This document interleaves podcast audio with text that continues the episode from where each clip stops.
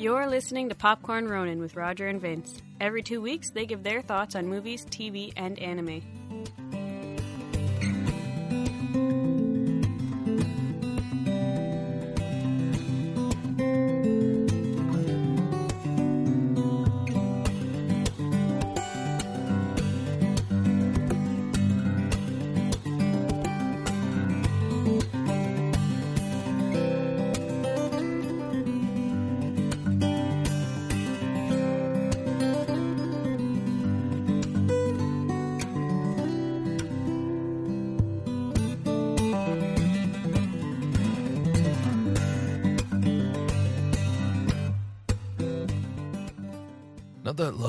Saw a quote online which resonated with me.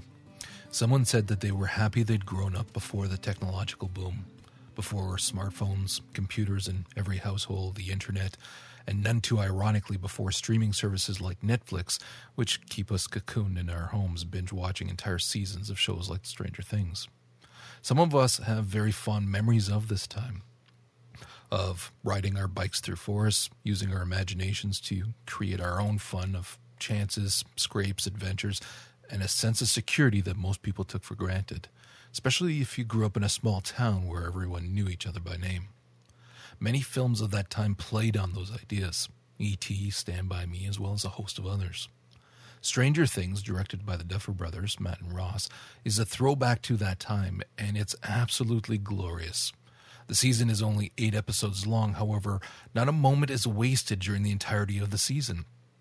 The brothers managed to tell a story clearly inspired by the likes of Spielberg, Carpenter, Zemeckis, Lucas, and King without being overtly ripping off their ideas, and that's a very fine line to dance upon, and the brothers do so expertly.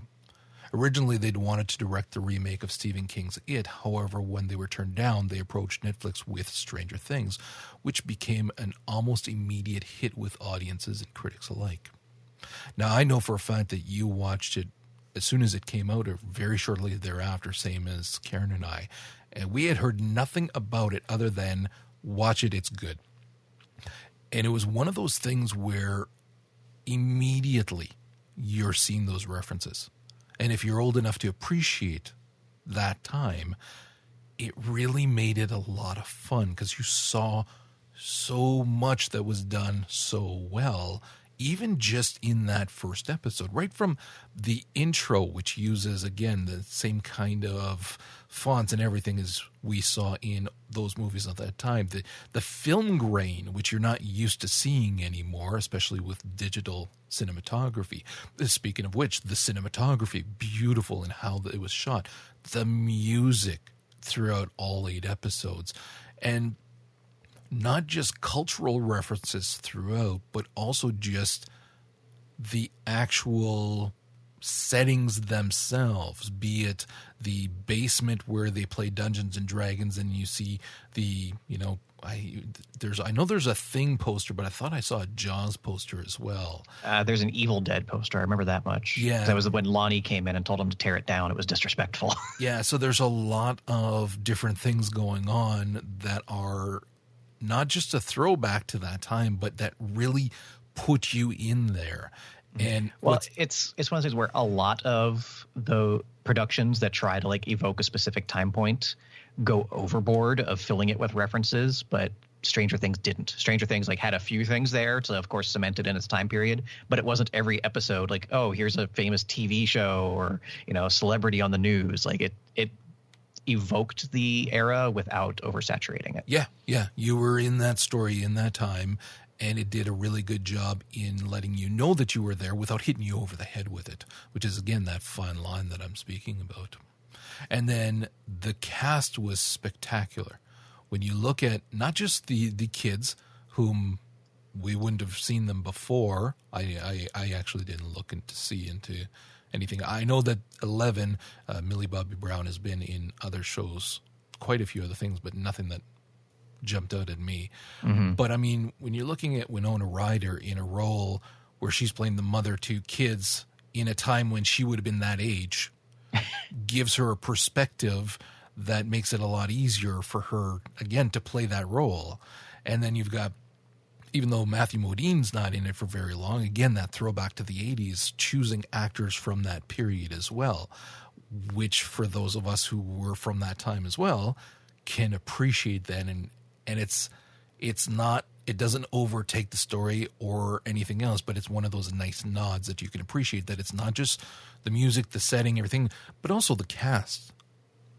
Yeah. It, Winona Ryder was so good at Oh, this. Christ, yeah. like uh, the, especially those early episodes like the, the christmas light stuff like i know a lot of people were complaining that like oh she they felt like she was overacting and like it never felt like that to me like it always felt like just a mother in a crisis mode who was constantly on the verge of breaking down and i, I think she straddled that line brilliantly in her performance I do too.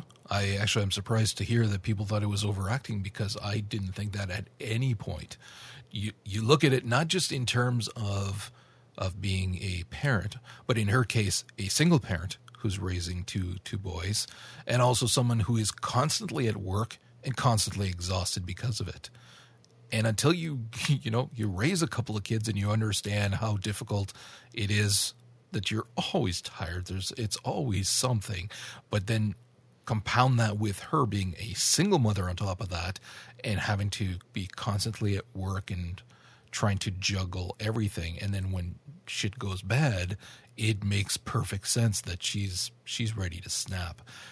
And you have to also factor in that it's it's supposed to be odd and and not necessarily overacting but people aren't behaving necessarily exactly as they would in real life. It's a science fiction horror yeah show like how, so how would you act if a monster came out of your wall? Yeah like it, your child is contacting you through a phone and then the phone blows up. You're not exactly going to be well balanced afterwards. Uh, I, I, one of my favorite scenes with her was when she went into the department store to get Yes, the new phone, the and she's one. talking to the manager. like it, it was just so like you saw the determination in her. It, it wasn't just she wasn't just this ragged, you know, on the edge of sanity character. Like she she had drive, she had motivation, and that was there through every episode too. Yeah. Yes, it did. It was it was good because you got that relationship between her and Hopper, which is obviously complicated, but in a way that it's complicated in a small town setting. And I mm-hmm. come from a small town, not American but Canadian, and it's that same kind of thing where everybody knows everybody. And if you go in, you come back, you find out everybody has kind of slept with everybody. Everybody's got a story about how they were with somebody else or something else, or this didn't work out, now they're with this person, and that's what you saw here. There's there's a lot of back history between those two characters, but that's not what this story is about. So that just remains as backstory that's mm-hmm. there. And I really, really dug that. But further to that, when you see the two of them together, because of course Hopper's a cop, so you would assume he's just going to take charge and do everything. And he tries that with her. And there's some moments where he seems to have a handle on her, but there's moments where it's like she's the one that's leading him. She's the one that she will not be held back. This is her son, and she's going to go and get him. And again, entirely believable, I thought. I, I think they kind of overdid Hopper a little bit when he was like, you know, super cop infiltrating the, the uh, whatever the hell it was, the government installation.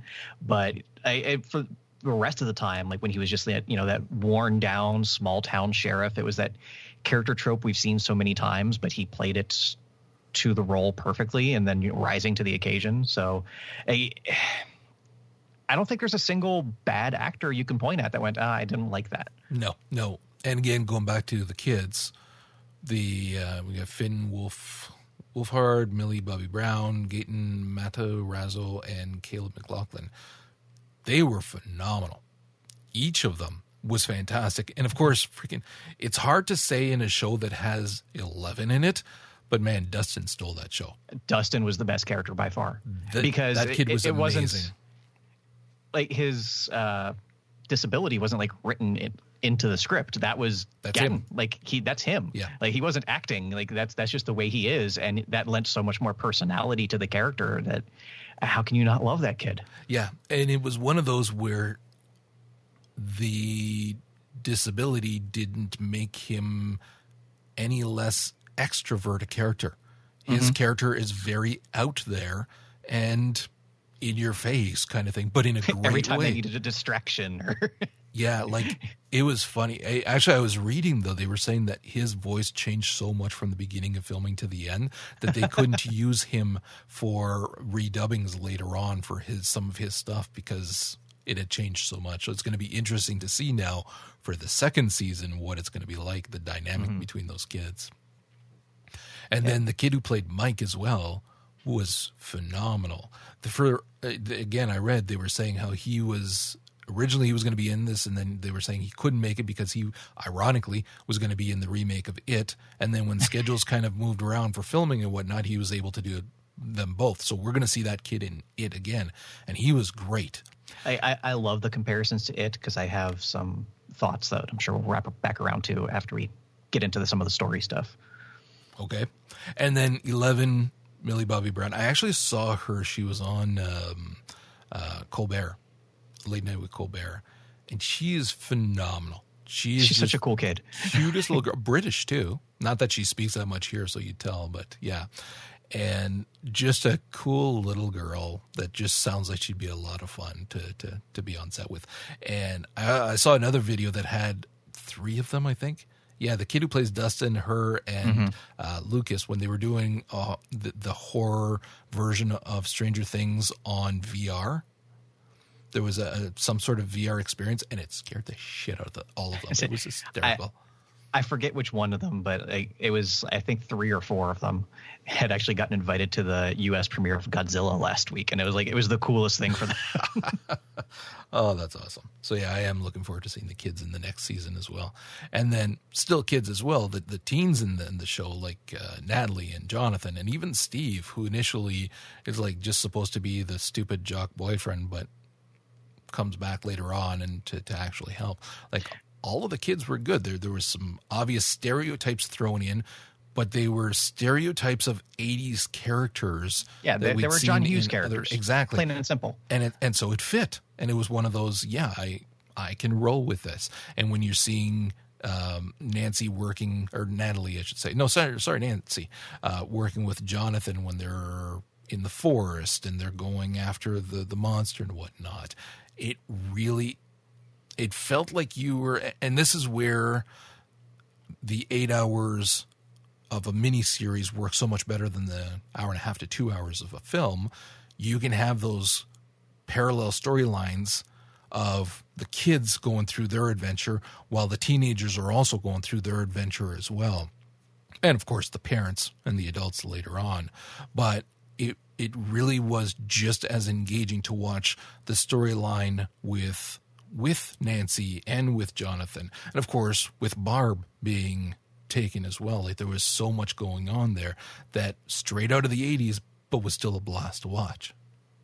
Yeah, like because for me, I you know I grew up in like the later '80s into the '90s, so like my idea of what the '80s were like are based so much in those those films, like you know, Pretty in Pink, Breakfast Club, that sort of stuff, and seeing that replicated here, it was just so welcome. Like using those stereotypes, which aren't relevant in our modern idea of TV or movies in and of itself was just instantly puts you in that certain mindset of it being able to accept a lot of the, a lot of it. Like it, it's kind of hard to put into words because it's just a feeling. Like Oh, I understand.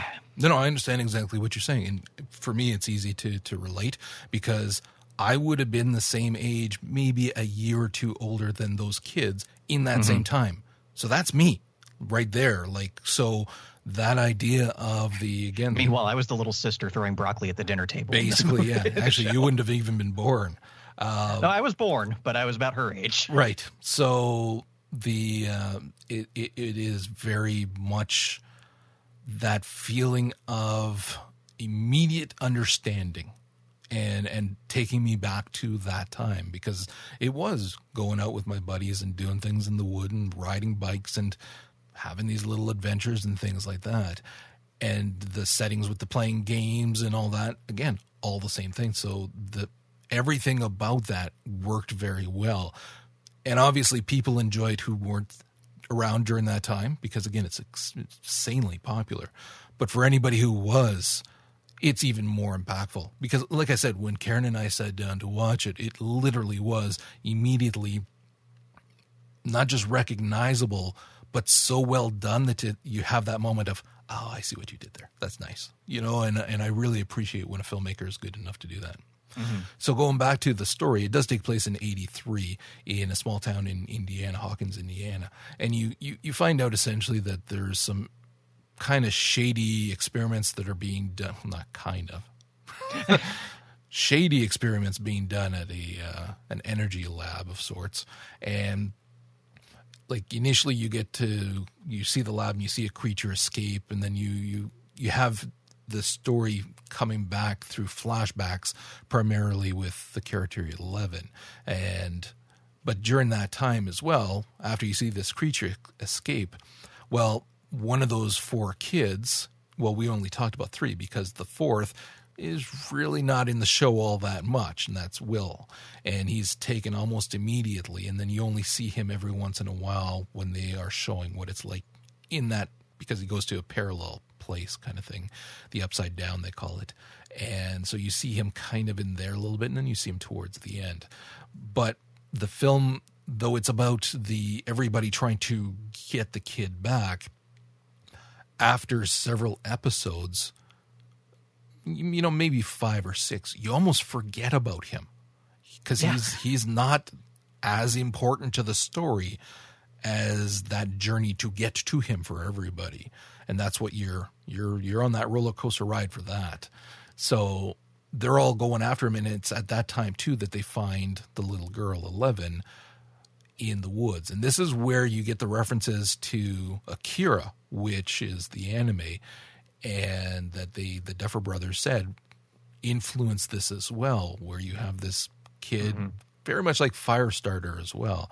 I, where, I got such a Firestarter. Oh yeah, very very much. Where it's this kid with amazing abilities. And she's even tattooed with the number 11, and she's just one of the experiments that is going on in this lab as well first episode, right off the bat, you're you're hooked with every single character and not just along for the ride, but you cannot wait to find out more, especially with the way that the character of Eleven, how she's handled, and obviously portrayed by by uh, Millie Brown. Mm-hmm. Yeah, because I didn't watch this when it initially premiered because it premiered over the course of uh, Evo weekend, you know, the World Fighting Game Championships but they had a cross promotion with Twitch. So every time I went to like watch the fighting game tournaments, I saw all these other streams that were hyping up Stranger Things. I was like, okay, well, I'm gonna have to watch that at some point. So it was after the tournament, like I think that Monday or Tuesday. It had to have been Tuesday because we were recording a podcast on Monday. So all right, I'm gonna check out the stream. I almost didn't go to bed. I was like, this that first episode just grabbed me so viscerally. Of this is a thing that was made for you, and not just me, of course. Like like you said, it resonated with a great number of people. But it, I, more than any other Netflix series, because I've binged watched, you know, House of Cards, the, the Marvel stuff, other things through Netflix and Sons of Anarchy and whatnot. I, I can't think of any other series that has just grabbed me so intently from the very first episode. And not just the the very first episode, but quite literally every mm-hmm. single episode there thereafter. We watched it. I think we watched it over the course of two days, maybe three, but I think it was two. And it very much was a you finish the one you not only do you have to watch the next one but you you take a moment and it's like wow that was amazing. Like and, nothing was wrong with that. And a lot of that credit goes to them breaking the 13 episode mold. Yes. Like we they, they decided we don't have 13 episodes worth of story. We're just going to do it in eight. So there's none of that padding out to to reach that specific number that doesn't matter anymore like for network TV, 13 episodes is, you know, standard 13, 26 episode seasons are, are what you do. But we've entered a different age where, you know, that's no longer relevant. And they've so many shows are still sticking to that and they drag at points because of that, because now they have 13 hours of content to fill. Whereas with Stranger Things, like Netflix asked them, okay, how many episodes do you want? It wasn't you have to do 13. Just so many people coming from more traditional media that are now using Netflix. They, like a lot of the Netflix series are made by people who have done TV series in the past and still stuck in that Hollywood mentality. Whereas the Duffer Brothers, they've done some stuff, but eh, they they had no reason to to hold themselves to this ideal. So they're like, uh, we have about eight hours worth of story, and like, okay, here's eight episodes, do it. And it was paced so phenomenally well, episode to episode. Every episode had a beginning and an ending in addition to being part of the overall plot. And that's a big one. I actually, you had linked me that interview with them where they discussed the the length of the episodes, how many episodes to uh, to put in, and it's true. It's it's very much a this is all they needed, so that's all they did. I mean, we see it even with the big ones, of course, being the Marvel ones on Netflix as well. That often I feel not a single one of them has been right for 13 hours. No, it's like no, you're you're filling in junk here that doesn't need to be in the story, and it's really not helping you either. Whereas this was just no, this is how many we need, so that's what we're going to do, and it's I have mad respect for that. Mm-hmm. So then, as you proceed with the story, you find out more about Eleven and what she went through and her psychokinesis stuff. And her there's a bunch of flashbacks that go back and that's where they introduce Matthew Modine who's essentially the head doctor kind of thing that she refers to as Papa. And he's like forcing her to kill cats and to do things that she doesn't want to do. And using her as well and this is where you get into the kind of real sci-fi kind of thing where she's spying on Russian spies using her abilities in, in in an isolation tank. So you got a lot of stuff that you have to be able to just roll with it kind of thing. But if you've made it this far, you, then you accept this is a sci-fi story that again of that time this is the kind of stuff we would have seen and i never had a problem with it the fact that joyce is talking with her son who's been abducted using christmas lights is one Not of the just most Christmas lights; those gigantic. Yes. I think there was the C5 bulbs that are, you can hardly find anymore. Brilliant. I I will never or, look or at Christmas lights the same. Telephone. Yes. Well, yeah. That was it. That was funny because I was watching that and the well, the first phone she had was the old yellow phone that's on the mm-hmm. wall, which that everybody had. Everybody had in their kitchen because mm-hmm. that's where you kept it, and the cord had to be long enough that you could ha- cradle it in your neck while you were doing the dishes. And when uh, she's pulling the living room chair over because the cord doesn't yes, reach, yeah. like that, that's such a 1980s thing. that's what it was, and and we like that. And when she gets the other phone too, it's like these are these are the phones that you used to be able to assault people with if they broke into your house. They're big old Forget heavy the baseball things. bats. They should have hit the monster with the, the phone. fucking phone. Yeah, that's all you need. But yeah, no, those are all things that are cool. But again, those I keep going back to the Christmas. I will never look at Christmas lights the same. it's just if I see a blinking Christmas light now, I'm going to be thinking somebody wants to talk to me from the upside down. It was really a very imaginative use of an inanimate object in a way that makes you see it in an entirely different way and as much more alive. And again, that's something that they talked about too about doing that kind of thing. That's something that you saw in the old horror movies, be it you know Stephen King's uh, movies or, or or any other number of things. You just gave me a great idea for this year's Halloween costume. Now. Okay, you going to share with the rest of the class? well, it's going to be the characters from Stranger Things with the Christmas lights. I'll be Hopper, and Alicia will be uh, what's her name, Winona Ryder. with Christmas lights dragging Joyce. behind her. Yes, that, yes, that should be funny. I'll get some of those battery operated Christmas lights. That's hysterical. Um, so then you wind up having Will's body, which is the boy who was taken, found, and you think, okay, well, this is going to kind of shift and be more than about 11 or what's going on here. But Joyce doesn't accept that that's Will.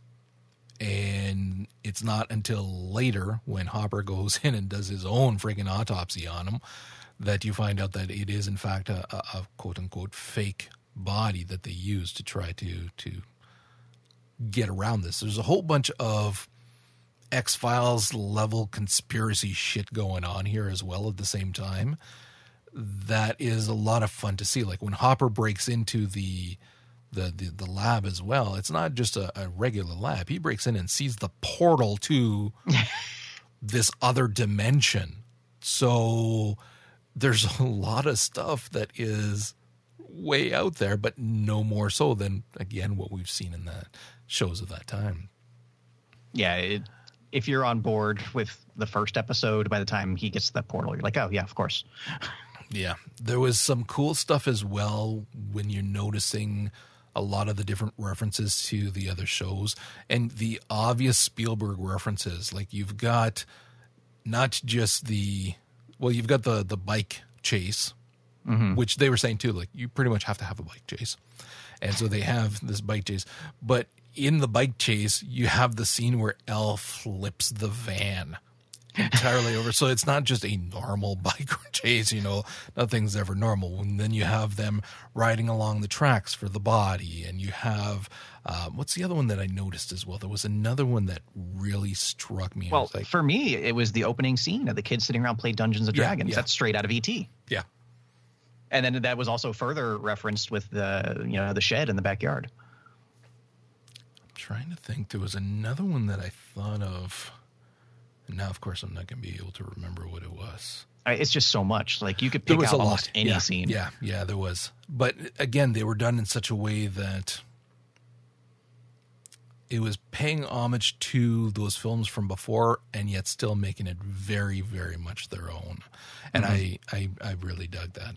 Which is where like the comparison to Super Eight, which was the J.J. Yes. Abrams homage to Steven Spielberg, where I enjoyed the movie, but looking at it critically, it's just J.J. Abrams wanted to make a Steven Spielberg movie. Like he didn't really do anything to make it special or unique. Like, yes, it was still fun, it was still interesting, but it's not something I would go back to. Whereas I would watch Stranger Things again because it was its own thing on top of building on the references to the past. Yeah, I I've read time and time again too that comparison with the Super Eight, and while I enjoyed Super Eight, mm-hmm. I would not even put it in the same league as this in oh, terms of creating something that is an 80s a true 80s feel.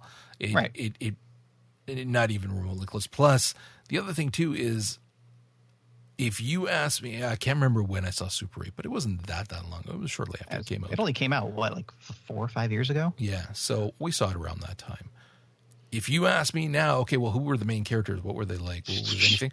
I got I got nothing. No, now I'm not the there best at the remembering and to, the other kid and their parents. Yeah, so it, it, nothing sticks. You ask me in five years who these kids are, I will I'll know them all, and I'll uh, understand them, and I'll still remember them. That's how I, good this was. This show has forever changed the Clash. Right. Like there are commercials, like like I think it's like a Toyota commercial that does that uses "Should I stay or should I go?" And like instantly, I'm like, it. I don't care about Toyota. I just that one song lyric completely puts me in a different mindset because of this show now. The soundtrack throughout was amazing. I loved it. I thought it was great. Um, one of the things that I, obviously I especially loved was that El is stealing like Eggos. what is it with you and Eggos? uh, when, when she's eating, when he's giving her Eggos the first time, I laughed. And then when you see her later breaking into going into the, the store, the, the, grocery store, and taking the box of Eggos and walking out, I was going, "Oh, you go, girl! That's awesome." Eggos are my happy food, people.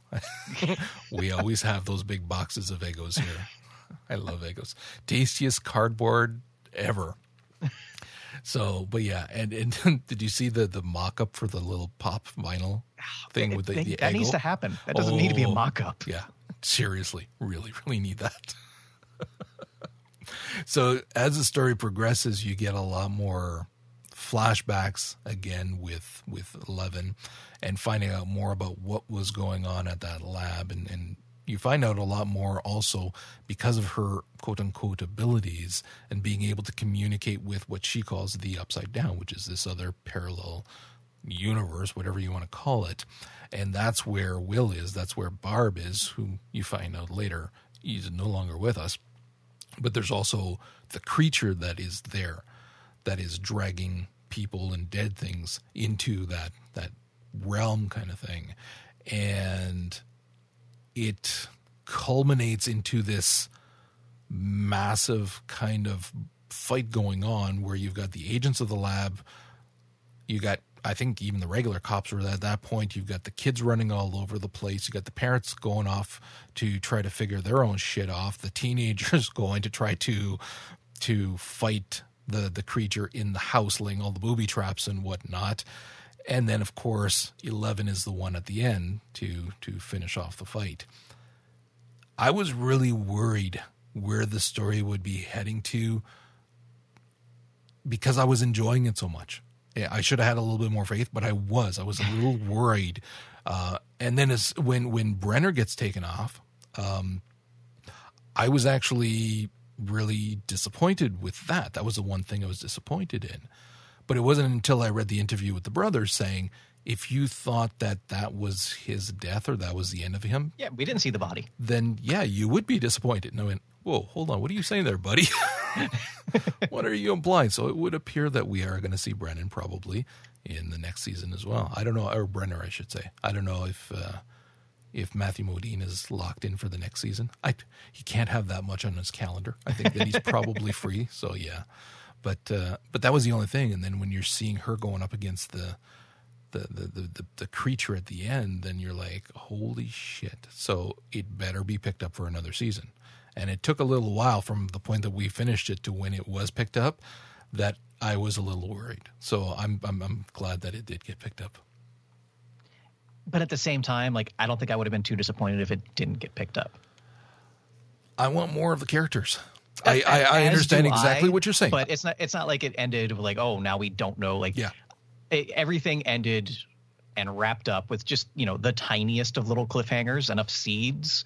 But it's not like because there's so many things these days that like the ending sucks and the the common defense is oh they're just setting up for the sequel or the second season which is bullshit like if you want a second season you need to have a solid first season and part of that is a strong resolution. So i like that they had a solid resolution to all the storylines in the first season. And they put the crumbs there but they weren't like oh they're setting up for the future. It's if we do get another season okay great. If not like it was just it was more like teases of like just like things to get the fans' imaginations running. Yeah, like, yeah. like like putting the Eggos in the box. Like if we didn't get a second season, I, I still would have been happy with that because at least mentally, I'm like, oh, that means El is still out there. She's going to get a happy ending too, even if we don't see it. It's there. Yeah. Uh, and so, Well, I'm the thing with Will, obviously too- glad it's getting a second Yeah. season, but I wouldn't have been heartbroken if it hadn't. Well, the thing with Will too, because when you see him with uh, his friends and they're just playing the game, and it's supposed to be life is back to normal for the kids, but there's no way in hell it could be back to normal, especially for him for what he's gone through. So when he coughs up that slug and starts to see the world oh, differently, and then go just goes and sits back down for dinner, you're like, okay, yeah, whether that's all in his head or that actually happened, of course he wouldn't be all right. Yes, he's going to be seeing things, and things are not going to be good for this kid ever again. So I was really glad that that was added to counteract that semblance of normalcy that we saw just mm-hmm. moments before that. So, but even if we hadn't gotten a second season and that scene just kind of Yeah. was standing out there, it wouldn't have been like a tease. Like it would just would have been like, oh, okay, something's still messed up. Yeah. But if whether we see it or not, like, okay, So, what is the tie-ins with it that you wanted to discuss then? so we know it's finally going to get a second season. And knowing, you know, the age of the actors and how difficult it can be having child actors in an ongoing storyline because they're going to age rapidly and knowing how puberty works at different rates. I would love for at least us at least half of the second season to be like it and to fast forward to the kids as adults like how the second half of it was you know the the adults Yeah. dealing with what happened when they were kids have the season two be will and their friends as adults and then do flashbacks to stuff that happened when they were still kids so you know you have you know like you said dustin who now you know sounds like he's 15 instead of 12 like it, it it's a way you can make it work and i think it would be a, a nice another homage to the stephen king property that they wanted to originally make Okay, you mean other adults though, not the the actual kids as teenagers. No the these kids like in their 20s or 30s you They know, with different they can't actors look like that though. This is coming Huh? out next year. it, it I, I, I I I stand by my idea. Well, it's a bad one. Is what I'm telling you. Well, no, because like I said, they, they wanted they wanted to make it. So if you're going to make it, you have to have two separate stories of the characters as kids and the characters as adults. Yeah, but my point is that they can't make them look like adults. They're still going to be kids. They're still they're not. No, you're going to have teens. different actors. Well, that's what I just said. So yeah. you want different actors with them as adults. Yes. Okay, that's then yeah. I'm I, sorry, I, I, must have misheard you. Yeah, no, I actually don't like that. And then you could do flashbacks of still having the kid actors Yes, what what they did, you know, back in the '80s. Still, as long as it doesn't overshadow the kids, and that the majority of the story is still the kids. As long as, mm-hmm. like, at least seventy percent of the story, three quarters of the story, is the kids yeah, and not okay them as adults. Because the stuff with the adults in it was not nearly as enjoyable. Well, that would be the ultimate Stranger Things. Like, okay, we've done the Spielberg and Stephen King stuff. Now let's do it better. Yeah. that is possible. In terms of Easter eggs, there's a whole bunch, like we said too, throughout here. The the references that are whether it's to Akira or the the obvious movies or whatever. The Dungeons and Dragons stuff with the Demogorgon, you probably knew this. I had to read it up, and that's an actual thing in the first edition of D and D. Can I, can I just? It bothered me though because that's not how the Fireball spell works. you fucking idiot! you, you don't make an attack roll on Fireball. Why am I not surprised? and what really got me is they actually had a small interview with Wizards of the Coast, and like, oh yeah, we thought it was really cool that you know uh, what we did inspired what they did. And not one of them called out the Fireball era. I would have been casting. What's my Fireball and my Warlock? What is it again? Your Eldritch Blast. Eldritch Blast. that would have been relevant. That would have been awesome. attack roll for yes. that. and like we said too, there was the the posters throughout as well. There's the actual stuff that's based on some reality as well. Like the the project that they talked about that Eleven's mother was part of was part mm-hmm. of the MK Ultra project, which was an actual thing that yeah. the CIA did back in the days to research telekinesis and other forms of mind control. So she was pregnant with Eleven at the time, and so out pops Eleven with these abilities, kind of thing. So I, I kind of again really dug that. And then in the first episode, there's the the bike race for the comic book, and uh, Will wins, and he wants Dustin's X Men 134, which is, I think that's the first one that the Dark Phoenix came out yep. in. So it's very relevant to Eleven coming out and being this ball of fire herself, kind of thing. So those little things were kind of cool. One of the ones that I didn't pick up on that I read up on because these aren't just you don't just get cultural references to different uh, TV shows or movies of the time, but there's also references to games as well, be it of that time or now as well, like the Silent Hill and different stuff like that. But when they dress up Eleven in the blonde wig and the dress and whatnot, apparently she looks very much like a girl, Paula, in the game Earthbound, which is a Super Nintendo game, mm-hmm. and she has psychokinesis, kinetic powers, and, and whatnot. And it was like, well, that is freaking awesome. That is again, I was I was happy to see that. I, it, my favorite scene in the entire show is when uh, Eleven is left home alone, right. and she's like going around the house and seeing the action figures and watching He Man. It's just because it's such an ET moment of when Elliot's yep. like showing off his action figures to ET and ET was such an important movie to me as a child. So like Same. all the the throwbacks to that specific movie resonated even more than a lot of the other references. Yeah. Yeah, I saw that as well. We actually have a really nice box set of ET, like the the great big one that has the books and everything in it. Oh wow! So yeah, I, when that came out, I was like, I'm buying you. In fact, I bought two copies and I gave one to I want to say my folks. I can't remember. Anyways, so yeah, were there any other ones that you liked that you wanted to touch on before we we we uh, no, nothing specifically. It's just more of like the general feeling of it, it, there's so much you can point out. Like you said, Stephen King, Steven Spielberg, John Carpenter, John Hughes. It's it, they do such a good job of incorporating all the various bits that it's really hard to point to one or two things and go like this was you know the most impactful it's more what resonates with you personally and like i said that, that that one small little quiet scene with El resonated with me personally yeah yeah and it, a lot of that obviously has to do with the directors, but it's also very much the cast. Mm-hmm. Whereas I know pe- people who were more enamored with the stuff with like Nancy and Steve because you know they, you know, they were more of like the Pretty in Pink you know John Hughes type yeah. uh, movies were more important to them as they grew up. So it, it's a very personal thing of exactly where you connect with what they've done here. Yeah, yeah, very awesome. So that's it. Thank you very much for listening, folks. We hope you enjoyed it. Of course, you can find the show notes at popcornronin.com. You can find us on iTunes and Stitcher. And then you can also find us on Twitter. Myself, I'm Zen Buddhas, and he is Simodian. And we'll see you soon. We've got a couple of good episodes planned. Well, now that you're moved and we can actually get to yes. a semi regular schedule, this is going to be fun. This is going to be good.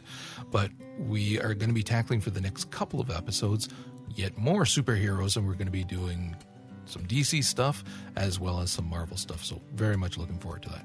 But we'll talk to you guys later.